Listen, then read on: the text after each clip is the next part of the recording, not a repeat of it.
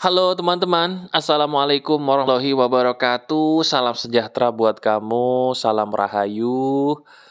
Semoga semua makhluk semakin berbahagia termasuk kamu dan juga saya. Amin. Kali ini, kalau udah di podcast di luar Youtube Siapa pun kamu, berarti diri kamu adalah orang yang dipilih oleh Tuhan. Dipilih Tuhan untuk ketemu audio ini yang entah kenapa kok mirip dengan kisah kamu. Wah, menarik nih.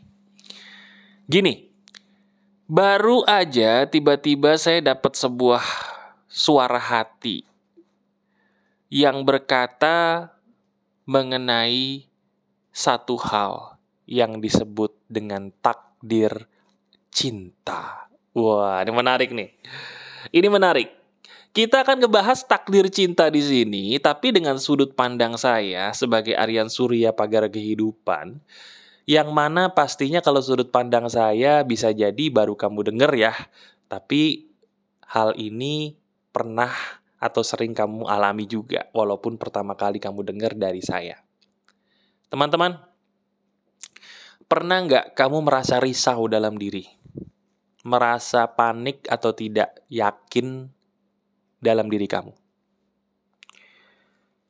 Sebuah hal yang namanya risau atau tidak yakin itu sebenarnya sebuah pertanda bahwa diri kamu nih ada hal yang hilang. Ada satu hal yang kosong dalam diri kamu yang entah kenapa sampai sekarang belum ketemu. Betul? Nah, biasanya, maaf kalau saya benar, kamu sedang mencari seseorang ya sepertinya. Sedang mencari seseorang yang bernama pasangan sejati yang bisa membuat kamu jadi bahagia dan membuat diri kamu jadi lengkap gitu dengan kehadiran orang tersebut, dengan kehadiran dia. Betul apa tidak? Nah sekarang izinkan saya memberitahu sebuah ilmu emas ya, yang insya Allah dengan izin Tuhan ilmu ini bisa membuat kamu berada di jalan yang paling lurus tentang takdir cintamu. Ini menarik. Dengerin. Ada banyak orang yang gak menyadari bahwa dalam hidup ini ada yang namanya psikologi manusia. Saya ingin menjabarkan hal ini secara sangat sederhana dan simple supaya kamu jelas. Dengarkan. Kalau kamu ingin mencari jodoh yang tepat untuk kamu,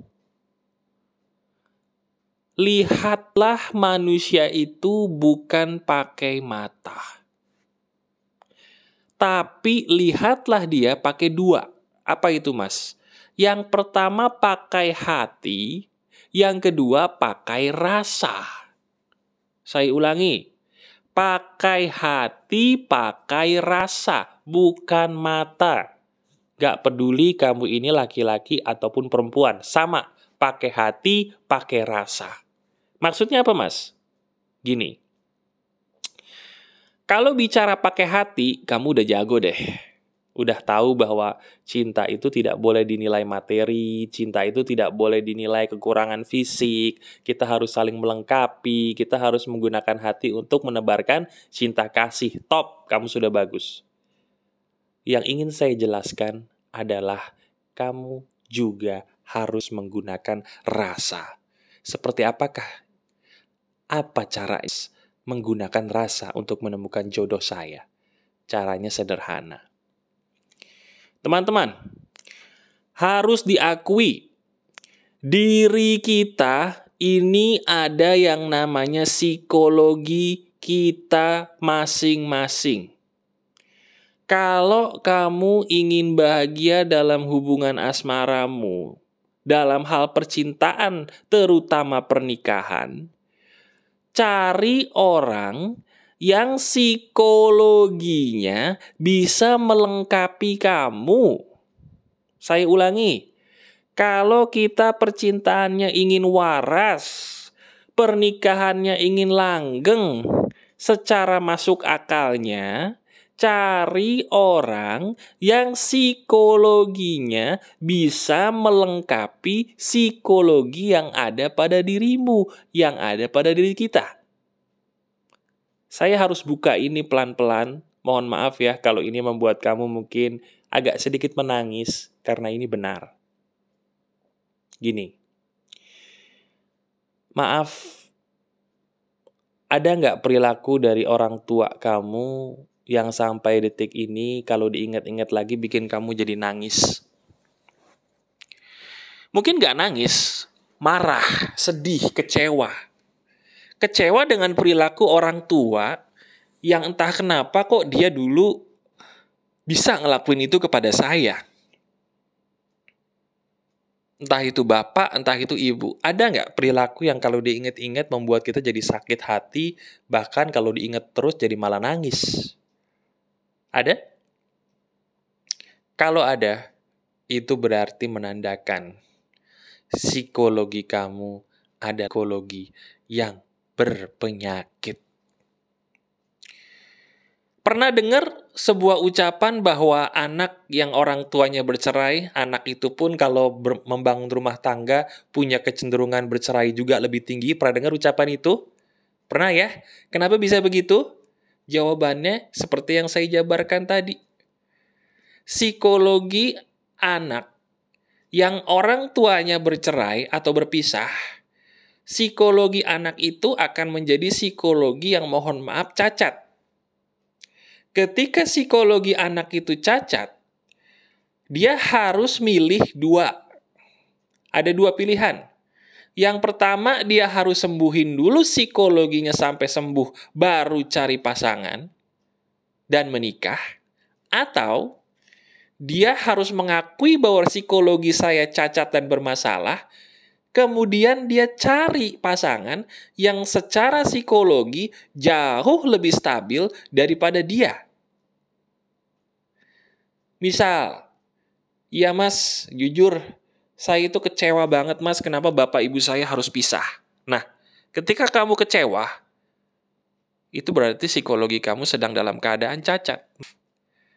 Kalau secara psikologinya masih cacat, kamu menikah dengan orang yang psikologinya pun cacat juga, rumah tanggamu tinggal menunggu waktu. Paham? Itulah yang orang-orang tuh nggak sadar. Dia menikah itu cuma sekedar duit. Dipikir menikah itu cuma di sekedar mapan, sekedar cantik, sekedar pesta mewah, sekedar ini, sekedar itu. Hei, gak gitu. Menikah itu adalah perpaduan psikologi dua orang di dalamnya. Kalau psikologi kamu masih berpenyakit, tanyain dulu. Saya masih mau cari waktu untuk nyembuhin diri saya sendiri? Enggak ya? Saya masih mau menyembuhkan batin saya enggak ya? Atau saya sudah pengen banget nikah? Kalau kamu memang pengen banget nikah, nggak mau nyembuhin psikologimu dulu, nggak apa-apa. Tapi cari orang yang psikologinya lebih stabil daripada kamu. Nikah dengan orang itu. Dengan kamu menikahi dia, ketika dirimu nanti labil, dia bisa mengimbangi kamu, bisa meredam kelabilan kamu, sehingga rumah tanggamu menjadi baik-baik saja. Masuk akal? Nah, bagaimana kalau saya psikologinya stabil, Mas? Alhamdulillah saya nggak ada luka batin. Alhamdulillah saya sudah move on dengan luka batin saya. Bagus. Di saat itulah kamu silakan menikah. Cari orang yang bisa kamu cintai dengan setulus hati. Yang hati kamu berkata dia orangnya nikahilah orang itu baik-baik. Bagus. Nah, pertanyaannya sekarang kita jujur aja. Banyakan mana sih di sekitar kita orang yang psikologinya stabil atau orang yang psikologinya malah labil? Banyakan mana? Kalau dari apa yang saya lihat, maaf nih, lebih banyak loh orang yang psikologinya labil.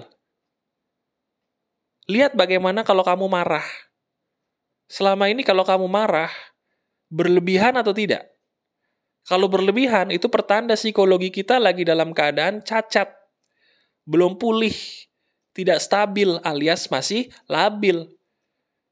Kalau diri kamu masih belum stabil, pengen nikah, boleh. Tapi cari orang yang psikologinya lebih stabil daripada kamu. Nikahlah dengan dia. Tapi kalau kamu ternyata, mas saya kalau marah nggak berlebihan, alhamdulillah saya udah move on, udah merasa lebih tenang dan memaafkan masa lalu saya, sudah bener-bener damai mas. Di saat itulah psikologi kamu sudah stabil, menikahlah dengan tenang. Jadi pilihannya cuma dua. Kamu mencari orang yang psikologinya lebih stabil daripada kamu, menikahlah dengan dia, atau diri kamu menyembuhkan dirimu sendiri dulu, baru menikah. Ingat, nikah itu bukan cuman gedung, bukan cuman mematuhi perintah agama, bukan cuman menebar undangan, bukan cuman bersyukur karena umur segini udah ketemu jodoh, bukan cuman mungkin berketurunan. Saya bilang berulang kali, kamu bukan kucing. Kucing beranak pinak nggak masalah. Tapi kalau kamu cuman beranak pinak doang, terus abis itu mohon maaf pisah, atau memisahkan diri dari keluargamu, dirimu bukan kucing kan? Kamu bisa berkata-kata atau mengeong. Kalau kamu mengeong, berarti diri kamu kucing. Lucunya, kok kamu bisa ngerti ucapan saya kalau kamu kucing? Jadi, teman-teman, yuk kita bangkit lagi, kita bangun lagi. Sadari diri kita buka lembaran baru, jadi orang yang realistis terima kenyataan. Lihat diri kita, psikologi saya stabil atau labil. Dari situ, kamu tahu harus melangkah ke mana. Kalau kamu labil, sembuhin dulu, dengan cara apa pun. Kalau udah kebelet nikah, nggak apa-apa juga. Cari orang yang psikologinya stabil. Gimana cara taunya, Mas? Lihat dia kalau marah gimana. Orang yang psikologinya stabil ketika marah, dia tidak akan berlebihan. Itu aja tolak ukurnya. Oke? Cara paling gampang untuk melihat pasangan itu benar-benar untukmu atau tidak. Lihat ketika dia marah. Bukan lihat ketika dia bahagia. Semua orang kalau bahagia nggak ada yang nyeremin. Semua orang kalau bahagia waras.